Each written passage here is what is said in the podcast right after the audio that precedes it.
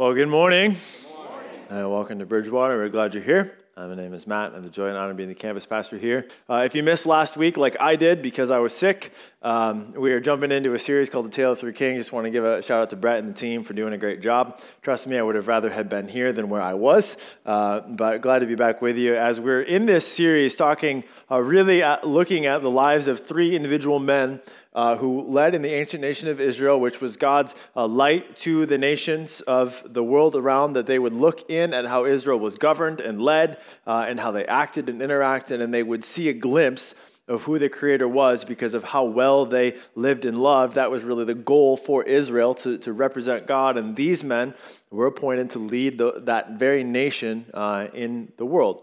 Now, this was not God's original design. God's original design was that He would be king, but they said, We want to look like the other nations, give us a king. And against uh, God's better judgment, He said, This isn't best for you, but this is what you want. Here you go what you see for the rest of the, the story of ancient Israel up until Jesus comes is that men come and men go, kings come and kings go. And there's something true that is about, or there's something true about many of them, uh, is that they lacked what it was necessary to lead God's people well. And so, what we're looking at this series um, is, is really kind of when you consider your life, we are not that different um, then the, the role given to Israel is not that different than the role given to us. If you're here and you're a follower of Jesus, the, the goal on your life is that when people look in on you, the way you govern the, your life, the way you live your life, the way you treat people, they would see a reflection of who God is. That is, we are called to be ambassadors of Christ, meaning people see us, uh, they think of Jesus, right? Now, that's a tall, that's a tall task uh, to fulfill, but that's what we are called to as Christ followers. And in order for that to be true, there has to be some things true of who we are on the inside. Because if I were to say this morning to you words like potential, capacity, ceiling, possibilities, right? As you hear these words, you hear them in the marketplace. Um, if you've ever done a performance review at work, right, you, you've they've asked you kind of what are your capabilities you're measured on your capabilities how, how well do you do in your craft and your skill and they ask questions about ceiling, right? As you're considering somebody to hire, you go, okay, here's where they are. Where could they go? What, what is their ceiling or their capacity? Well, the same is true in the kingdom of God, but the qualifiers are different. See, God has given each one of us capability, He's given us potential, He's given us a ceiling. But what determines whether we get there or not is not the external metrics that the world uses, it's one word and it's the word this whole series is based off of, really, and it's this it's your character. Your character is the mental and moral qualities distinctive to an individual. Because when you looked at King Saul last week, what was true externally is that he had it. You know, that it factor when you look at somebody and you're like, I'll follow them, right? Like externally, he was head and shoulders above everybody else. They wanted to follow a guy like him. You look at David, as we're going to look at next week. David was a phenomenal warrior. Men would follow him anywhere. He had won their allegiance, he had it. And we're going to look at Absalom, uh, David's son, who also had it. He said he was the most handsome man in all of Israel. He won People's Magazine's sexiest man alive in ancient Israel, right? Like that was his accolade. But somewhere in all of them, despite everything externally they had going for them to be great, they lacked some key internal qualities. Character is the matter of who you are when nobody's around. What is true of you when the spotlight isn't on? What is the inner thoughts, the inner decisions, the inner motivations of your heart? And how can those things ultimately either propel us to the greatness God has for us or become a ceiling much, much lower than God ever intended for us to have. As you saw last week, here was three things about Saul's character uh, that were true of him. Partial obedience was huge for him. He had convinced himself that he was above obeying God, um, that he could kind of leverage God, he could do 90%, and that was good enough, that it was fine for him. That was true of his character, that he didn't think it was necessary to obey. He was the exception. Well, we saw that wasn't true, and ultimately it ended up losing him the kingdom. When he gets confronted about that decision, what does he do? Again, doesn't take responsibility. He doesn't have the character of a leader, and he begins to blame his men. It's my men's fault. Why? Well, well, here's the reason. He lived his life in fear of man. From the very beginning, he was trying to hide from the responsibility God was trying to give him. when a responsibility came with hard knocks, which is what comes with responsibility and leadership, is difficult decisions and hard knocks, and being the one that takes the blame, he shifted it. Why? Because in the end, he wasn't leading his men. The opinions of people were leading him. Your challenge last week to consider when you make decisions, when I make decisions, do I make them thinking, what are people going to think about me? Or do I make them thinking, what is God going to think about me? That question is what will determine a great deal of your capacity to do great things for the kingdom of God. Because you will be required as a follower of Jesus to do things that are unpopular to the people around you. The question is, who ultimately do you worry most about standing in judgment before? The opinions of men around you? We're standing before God Almighty and what He says and thinks about you. So that was last week. There's a whole other piece of his character, of Saul's character, that we're going to look at today. It's, it's a matter of jealousy. It, it erodes everything about his life. These three things were bad, but these were just the beginning of what ultimately ended up ruining Saul. Because when, when Saul rejected God with his disobedience, he said, God, I don't want your ways. I want to do it my way. God said, the most terrifying thing he could say to any of us, which is, okay, have what you want. You really want sin that much? Here you go. You really want life free of me? Here you go. And he gives Saul what he wants, which is terrifying to consider that God would answer that prayer because it ultimately ends up uh, ruining Saul. So he still remains king at this point. His, his reign is starting to come undone. But before his reign comes undone, Saul himself becomes undone. If you have your Bibles, go ahead and turn with me to 1 Samuel chapter 16. Uh, 1 Samuel chapter 16. If you don't have a Bible, uh, we would love to put one in your hands uh, for free. And in fact, I forgot my Bible. I don't know what that says about me as a pastor that I forgot my Bible on church. Uh, so I'm reading out of the free one that we would have given you. So if there's not a free one there, it's because I committed theft in church. All right. Uh, 1 Samuel chapter 16. Uh, what you see in the first half of this chapter is, uh, we're going to talk about this next week, but in the first half of this chapter, what you see is that Samuel the prophet comes and he anoints David as the next king. He is the, the shepherd boy that is forgotten out in the field. And Samuel says, No, no, no, that's the one. He's the one who's going to be the next king. But nobody knows that this has taken place besides Samuel and David's family. Nobody in the kingdom has been told he's the next king. Saul is still king at this point. So, as you jump into uh, chapter 16, verse 14, I want you to see how God, uh, in his infinite wisdom, brings David into the picture. Now, the Spirit of the Lord had departed from Saul, and an evil spirit from the Lord tormented him.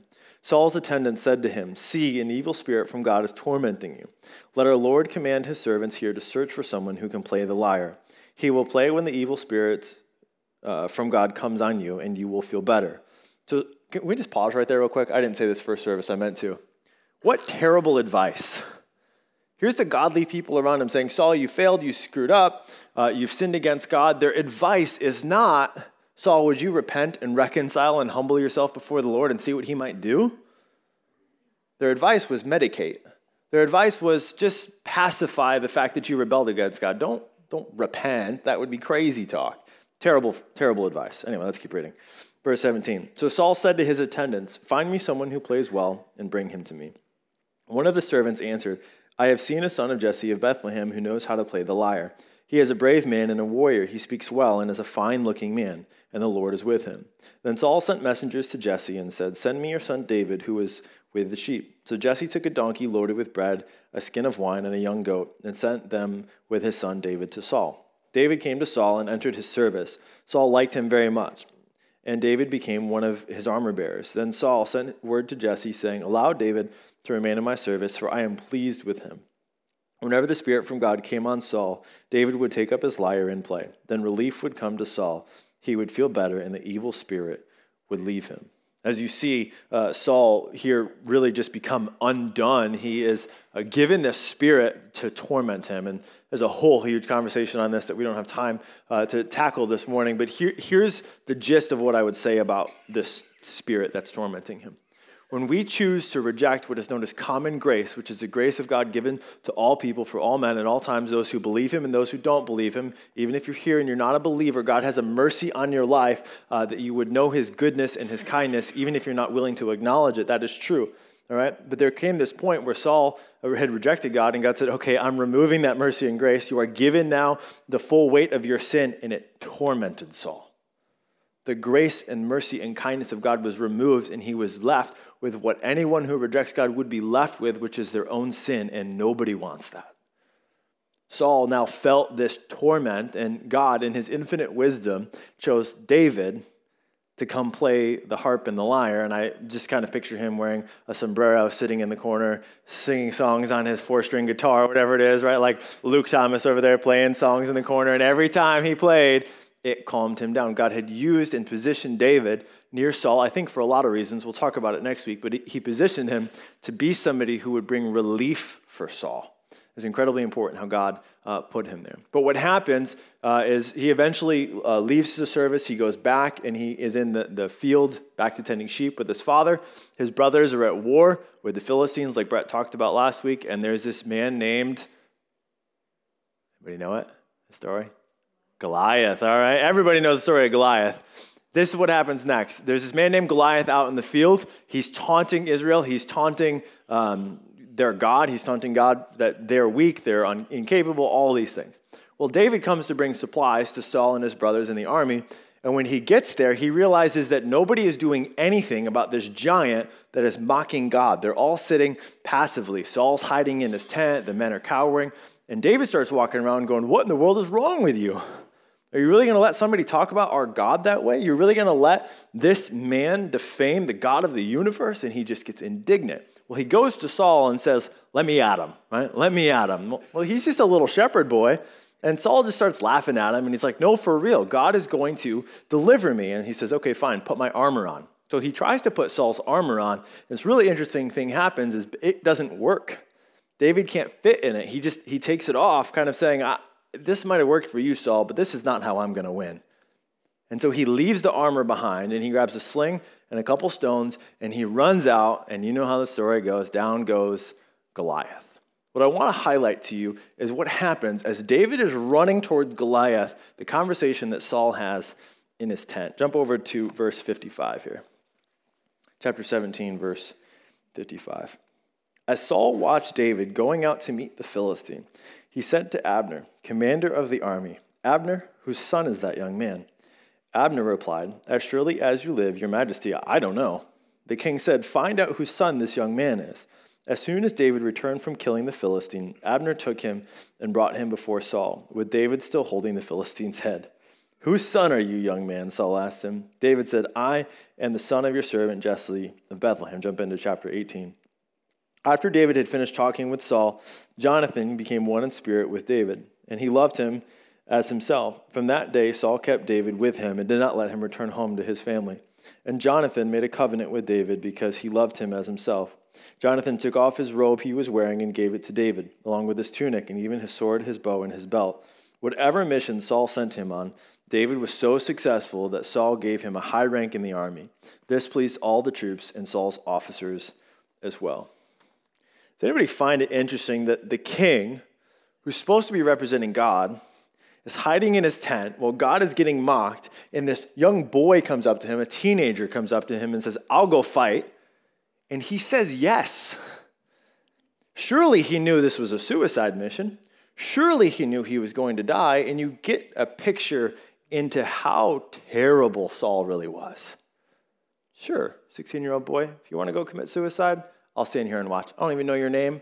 Go ahead and die. That was Saul's job and he sent a young boy to do it. Now, God worked a great deliverance. He defeats the Philistine, and he comes back and he just begins to fly through the ranks because there's something special about this man. And everybody started to notice how incredible David was because the favor of God was on him. The problem was that people started to like him a little too much. Next verse. When the men were returning home after David had killed the Philistine, the women came out from all the towns of Israel to meet King Saul with singing and dancing, with joyful songs, with timbrels and lyres. As they danced, they sang, Saul has slain his thousands, and David his ten thousands. Saul was very angry at this refrain. It, uh, this refrain displeased him greatly. They have credited David with tens of thousands, he thought, but me with only thousands. Every time I hear that, I just like change the voice that I read that in. They have credited David with ten thousands. Like that's just that's how I read the Bible. I'm sorry. Me with only thousands. Then he says something really interesting. What more can he get but the kingdom? Isn't it unique that a song from David is what ultimately calmed his spirits, but a song about David is ultimately what puts him over the edge? The song reveals the, the deep insecurity and jealousy that took root in Saul's heart because he thought, man, I should be the one getting praised. No, you shouldn't. You were the one hiding in the tent. There's just, just emotive jealousy about him. And here's what's really interesting this last phrase, what let's, let's go back. What more can he get but the kingdom? Here's what Saul was failing to see in this moment. When the king's army wins, the, king's, the king wins. When the king's men come back alive, the king wins. When the king's army defeats a great nation, the king wins. But he wasn't getting the praise and affection that he thought was his. And so he begins to walk in this position of saying, I deserve something that I'm not getting. I deserve the praise of these people, not David. I deserve. What more can he take from me? He's taken pretty much else, everything else. He might as well have the kingdom. But here's what he's not seeing he's still the king. He still has power. He still has position. He still has the influence. But his jealousy caused him to not see it. As we consider our own lives, here's what I want you to know about jealousy jealousy, if you let it, will blind you to what you already have. He had everything except the Spirit of God because that had departed him. But he had everything that he was mad David was also getting. And he was unwilling or incapable, I'm not sure which one, to see that he had everything that he was wanting. It blinded him to the, the, the, reality of what was already in his hands. As you consider your own life this morning, you, maybe you don't think jealousy right off the bat is something that you struggle with, but if you're honest in here this morning, it, it might be. It might be something that sneaks up in your heart. And I'd say there's four areas that we find ourselves wrestling with, with jealousy more often, and I put them all in P's so you could remember it. Uh, here's the first one that you would be jealous of someone's position that you look in their life, be it at work, be it in their family, their position in life is something that you envy. You, you want what they have. You, you look in and you go, uh, I think I deserve that, perhaps maybe even a little bit more than you, right? Their, their position. The next would be praise. As you look at somebody who just seems to always be in the favor of other people. They're just really, uh, we would probably use the Christian word, they're just so blessed, right? Like um, they're just that coworker at work that just always seems to have it going for them. They're just always winning, and you're over there in your corner just like wondering why you're not winning, and they are. Or privilege. There's some people who just seem to have the ability to do things and get to do things and uh, that, that you really think you should get those, or prosperity, which would basically just be the financial position of somebody else. As you consider those four things, uh, what creeps into our hearts if we're, we're going to let jealousy sit there is really this just phrase that says, I'm owed that. As I look into their life, I think I'm owed that, and I might even be owed that a little bit more than they're owed that. That's exactly what Saul is saying. But what Saul can't see is that he already has those things. He already has great things in his life.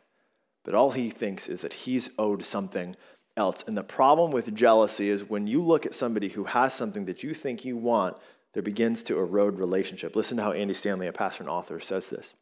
He says, when we think about jealousy or envy, we immediately think about the things we lack looks, skills, opportunities, health, height, inheritance, etc. We go on and on we assume our problem is with the person who possesses what we lack. Can I tell you, this is the root of so much relational strife? As you navigate into your families, you navigate into your work environments, when you see that somebody has a, a position, power, praise, or prosperity that you think belongs to you, and you want it and they have it, it is really hard to keep your heart pure towards them. It is really hard to walk in graciousness and kindness towards them because there's this burr that I think I deserve that. But here's what I think is most interesting about what Andy says. But let's face it, God could have fixed all that for us. Whatever he gave your neighbor, he could have given you too. That's why you may feel inside that God owes you. Now, these might not be the words you would say, But as I hear and I listen to people talk, and they talk about the difficulties in their life or the trials that they have to go through, the undertone of what I hear is I deserved for God to give me a better life than I've been given. I deserve to not have to go through this trial. Look at my life. Look at how good I am. I'm so much better than this person over here. I don't do X, Y, and Z. I deserve better. What is that? God owed me a life that I think somebody else has. God could have fixed this. God could have, He could have, but He didn't. And so it sets us up in this position where we believe God is spiritually indebted to us. That is really the heart of jealousy that what God gave them, He should have given us. Here's the other thing about a jealous heart a jealous heart can't celebrate, let's go and throw this up there. A jealous heart can't celebrate what others have gained, only what they themselves, they themselves seem to lack. You know that coworker who got the promotion you were really working on, hoping for, and they walk by your desk with that like smirk on their face, and you're just like, Yay, so happy for you. I got you a coffee mug with stale candy in it, right? Like, like you, you look at your sister, your brother, they, they got the new truck, they got the new whatever, they got what, I don't fill in the blanks. It is so hard with a heart full of jealousy to genuinely be excited when others succeed. All we can see is that I didn't get it. It wasn't me. Talk about your, your friendships It's a big one. Here's what happens as he allows this really entitled and ungrateful spirit to just take root in his life. It goes from bad to worse in his relationships. Let's keep reading here. And from that time on, Saul kept a close eye on David. The next day, an evil spirit from God came forcefully on Saul. He was prophesying in the house while David was playing the lyre, as he usually did. Saul had a spear in his hand, and he hurled it saying to himself, I will pin David to the wall. But David eluded him twice. Saul was afraid of David because the Lord was with him, but he departed from Saul. Isn't that interesting? If your boss tomorrow morning, or your wife, threw a spear at your head and tried to pin you to the wall, are you showing back up to work on Tuesday? No. Hard no. You're calling HR, you're calling the cops, and you're finding new employment tomorrow, all right? But not David. There's something deep in David's character that we're going to talk about tomorrow that sends him back there twice, knowing full well Saul was trying to kill him. But do you see what's taking place here? David moved from the boy who would bring him comfort through playing music, the boy who brought him deliverance in front of the Philistines, the boy who led his armies to great victories, has now become someone he is bent on killing. How did he get there? Well, because he allowed jealousy to go unchecked in his heart. See, here's the other thing I want you to see about jealousy this morning jealousy turns allies into enemies. As you consider David's life at this point, everything he did was to make Saul win. Everything he did was to make Saul successful and to make Saul look good. But because of the filter of jealousy on his heart, he saw everything as an imposition on his power and his prosperity. He saw everything as a threat from David where there really was no threat. And that's exactly what jealousy will begin to do in our relationships if we allow it. We'll begin to see our coworkers not as people who might desperately need Jesus. We see them as a threat to the, the, the promotion that we want. You, look at your, your, siblings and you think about the affection that they're getting from mom or dad, and, and what should be uh, uh, somebody who's a partner with you in life, uh, a best friend, is now competition for affection. And we, we do this with our grandkids too, or with our kids, right? Because so and so's kids are getting more affection from grandma and grandpa than my, my kids, and, and there's just this jealousy that begins to come up. Maybe you see your friends hanging out with someone other than you. Oh my gosh, they can't have friends besides you? Why? Well, because what if they become better friends with them than with me? I'm, I'm going to be honest for us in this room today. What is that? We have taken people who God has given us to be our allies in life and we've turned them into enemies because there's a competition and a scoreboard that exists in our mind that does not exist anywhere else. Here's the problem, though it undoes Saul it isolates him, it ruins good friendships, which is exactly what it says in Proverbs chapter 14. A peaceful heart leads to a healthy body. Jealousy is like a cancer in the bones. It got into his heart. He was unwilling to deal with it, and it just began to erode any relationships he had. It just infiltrated his entire life. Now, what happens usually when that takes place, maybe you're different than me, but what happens is he says, Fine, I can't watch David succeed up close. I'm tired of watching how awesome this guy is. Get him out of here. So he ships him out off to war, which is what happens here in uh, chapter 18, verse 13. So he sent David away from him and gave him command over a thousand men, and David led the troops in their campaigns. And everything he did, he had great success because the Lord was with him. When Saul saw how successful he was, he was afraid of him. But all of Israel and Judah loved David because he led them in their campaigns.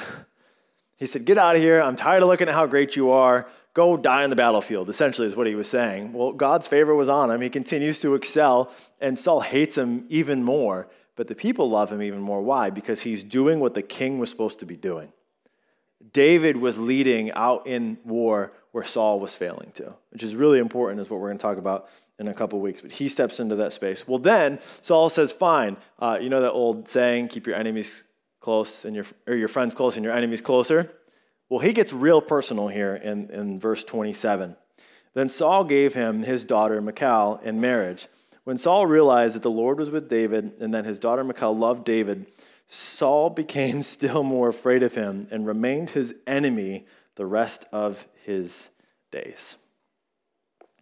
What started as Saul being upset that there was a little bit of praise going David's way ultimately led him to, to lose the affection of the people, the affection of his son Jonathan, where it said Jonathan gave him his tunic. What that, what that interchange was, where Jonathan gave him his tunic and his belt, was literally the son of Saul saying, I don't deserve to be the next king. You deserve to be the next king. And he followed him. So he lost his son Saul. Well, well then he loses his daughter. What more could David take but the kingdom? And here's what I want you to see the more jealous he became, the more he lost. The more he tried to grasp and pull and cling for the things of this world to give him value, to give him success, to give him significance, the more God just began to take and take and take and take. Until ultimately, everything he was trying to identify in and keep was given to another man. Which is what Job says will happen in Job chapter 5. Surely resentment destroys the fool, and jealousy kills the simple. So, jealousy kills the heart who is unwilling to see life in a clear picture it, it muddies the water so that what really could be a great life is destroyed because you can't see things for what they really are. Saul, unwilling to see who David really was, destroyed himself. As we consider our life, the things that we're dealing with, the things that we're processing with, undealt with resentment, I don't care who it's towards, be it a family member, be it a leader, be it a friend, doesn't matter will destroy us, it will erode our life. So here's the question I have for you this morning Who or what causes you to be jealous? And, and as you hear the word jealous, I just, I know it sounds so childish to be talking about it this morning. I'm not jealous. Let's be honest this morning. It's probably in there. Who is it? Is it, is it somebody at work? Is it somebody at home? Is it power? Is it position? Is it prosperity? Is it, is it privilege? We've got to begin to identify this. And then here's what, here's what we need to do next. Every time you come into a heart issue, the question you need to ask isn't, What do I do to fix this? The question is, What does Jesus do to solve the whole heart problem I'm incapable of fixing on my own? Anything else is just uh, religious duty. The, the call of Christianity is to take our broken mess that we're finally willing to be honest about and come to the cross said, God, could you fix this for me? I'm incapable. Well, that's exactly what we're going to look at here. If you have your Bibles, go and turn with me to Philippians. Philippians chapter 2, I want you to see how Jesus solves the jealousy problem for us. Philippians chapter 2, verse 3. It says, Do nothing out of selfish ambition or vain conceit. You just think about jealousy for a second. is jealousy not selfish ambition and vain conceit? Is it not that I think I deserve to get some things out of life because I'm owed those things out of life? Or I think I'm better, I'm vain, I think I'm better than you, therefore I deserve that? He says, just, just squash that whole idea. Rather, in humility, value others above yourselves, not looking to your own interests, but each of you to the interests of others. What, what if you and I this week were to, in humility, value others above ourselves? If you looked at the person you're really jealous of, the, the situation you're really jealous of, and you took the heart position of the gospel, which is, they deserved it more than I did. Ugh, that's awful, especially if you really don't like the person. To sit and say, my mortal enemy is more valuable than me, this is terrible. It's the way of the gospel. But here's what you wouldn't struggle with. If that was our heart position, you wouldn't have jealousy. Why? Because they deserved good things in their life. I want to value them getting that above my own. Well, the only way that is possible is by looking at Jesus. Verse 5. And your relationships with one another have the same mindset as Christ Jesus, who, being in the very nature of God, did not consider equality with God, his position, did not consider equality with God something to be used to his own advantage, his privilege. Rather, he made himself nothing by taking the very nature of a servant, being made in human likeness, his position. And being found in appearance as a man, he humbled himself by becoming obedient to death, even death on a cross. He did not come to earth for praise, but ultimately was ridiculed, beaten, and mocked, giving up the praise of heaven to come be beaten and murdered on earth. You see how Jesus and those four sentences undoes the things of jealousy. He gave up what we chase. He gave up the things we think we're entitled to. He gave up all of it to set you and I free. Here's what strikes me as I read this the only reason I would ever think I deserve that is because I failed to see what I really do deserve. As you consider Saul and, and, and Jesus side by side, what you see in Saul is somebody who used his power, his position, and, and, the praise of men to fulfill something in him and to leverage for his own good. What you see in Jesus is him give up his position, give up his power, and ultimately not send a small boy on a suicidal mission to protect himself, but to send himself on a suicidal mission to Jerusalem to be killed, not to beat Goliath, but to defeat sin. You see, I don't deserve King Jesus. I deserve King Saul. I don't deserve what Jesus did on the cross for me. Listen, why? Because I know my life. I know my heart. I know my motivations. I know the sin inside of me. And Romans tells me explicitly that my actions deserved death. What I deserved was death. Instead, I got a king who came and paid my penalty, my price, to set me free. I was spiritually impoverished, and Jesus paid the bill. And he didn't have to. Now, if that's true, if I'm willing to understand and see the gospel not as something I deserved, but as something I had been given despite my life, do you know how quickly jealousy just fades to the background? well, I should have gotten that promotion for a company that's not going to exist in 40 years. Well, I deserve that because you got the affection of God. Do you really need that? Well, I, well, I deserved nothing. And yet I was given great, abundant, abundant, merciful life. That's the gospel. And that's how it sets us free from jealousy. Not by trying hard, but sitting in the position of gratitude. And beyond that, what you see is Jesus give up position, power, praise, and prosperity for you to win in life. See, the gospel demands not only do we celebrate when others win, the gospel demands we help others people win. The gospel demands, Jesus demands that when you and I look out on the world around us, those that are our enemies, we would pray that they would succeed in life. What?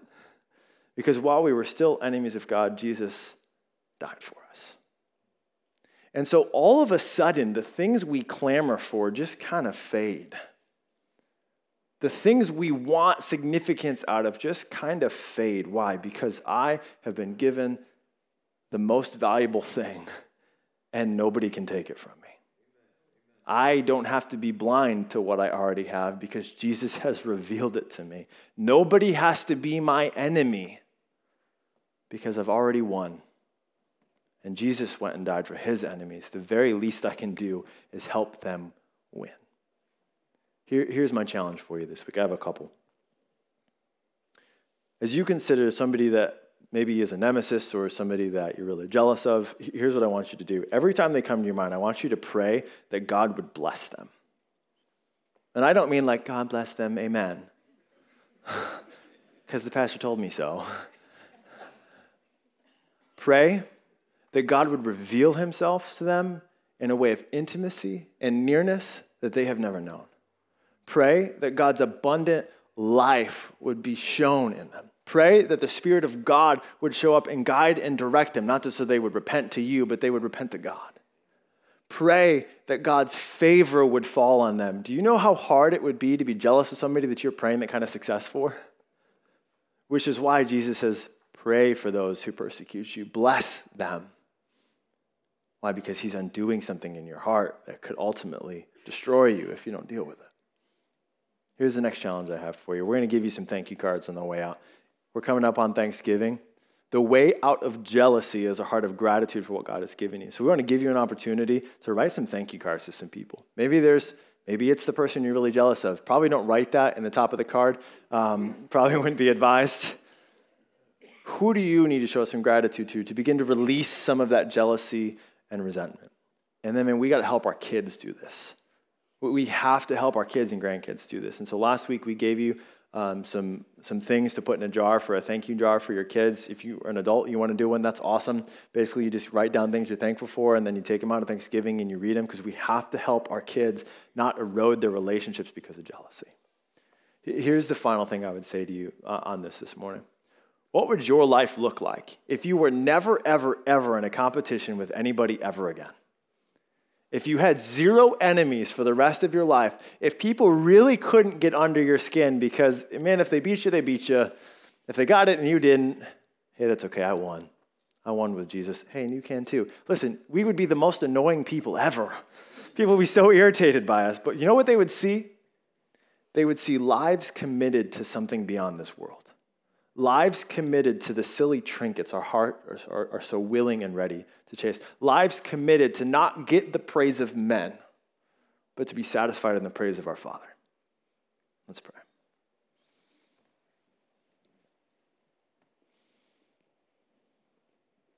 Father, we love you.